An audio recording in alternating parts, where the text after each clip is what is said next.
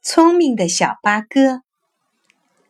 小八哥心灵嘴巧，读书很用功，在鸟儿学校里数他聪明，学人话学得最像。小八哥不但学会了人话，他还研究了各种动物语言。这不是一下子就能学到的，他可下了一番苦功夫。有一回，他在一个村子里找到了一位好老师——花公鸡。他一遍又一遍的学习花公鸡的语言。呜呜呜！花公鸡用响亮的声音告诉大家：“新的一天开始了，快起来参加劳动吧！赶快起来呀！”很快，太阳公公。露出了红彤彤的笑脸，照亮了整个村庄。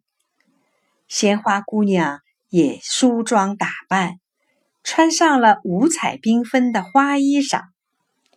嘎嘎嘎嘎，这是鸭子的语言，它在喊：“我下河游泳啦！”咕哒咕哒，这是母鸡的语言，它在叫：“我生下了蛋啦！”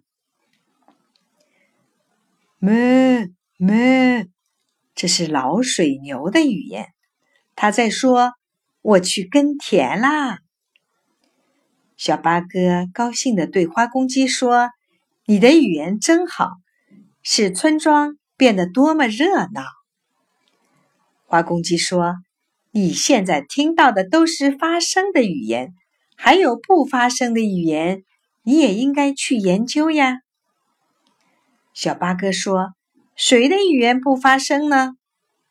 花公鸡说：“天上地下，你只要仔细观察，就会发现好多动物的语言呢。”小八哥飞到花园里，只见一群小蜜蜂飞来飞去，忙着采蜜。小八哥看着看着，终于看出来了，小蜜蜂。是用舞蹈在说话，他们一会儿跳圆圈舞，一会儿跳八字舞，一会儿摇来晃去跳摇摆舞。这些不同的舞蹈是在告诉伙伴们蜜源在哪里，距离有多远，数量有多少。这种语言太有趣了。小八哥往地上一看，一群蚂蚁在来来往往的找食物。它们有时碰碰对方的触须，有时闻闻对方的气味。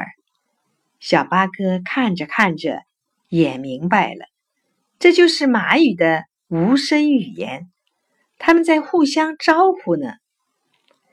小八哥飞到孔雀的庭院，只见雄孔雀。在向雌孔雀展开美丽的羽屏，表示美好的感情。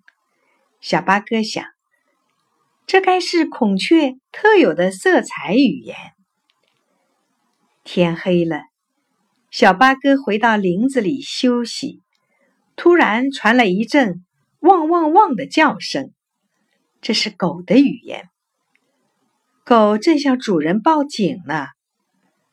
它的主人是猎人张爷爷。小八哥很有礼貌的招呼：“您好，张爷爷。”张爷爷眯眼一看，说：“哦，是小八哥呀，请进屋里来。”小八哥请张爷爷介绍各种动物使用的语言。张爷爷说：“各种动物的语言，你只要留心查看。”就都能发现，但有一种超声波的语言比较难发现，比如蝙蝠的语言、海豚的语言，它们发出的声音人们都听不见，这就不太好懂了。但只要下功夫研究，也会学会的。小八哥经过一番研究，终于学会了好多动物的语言。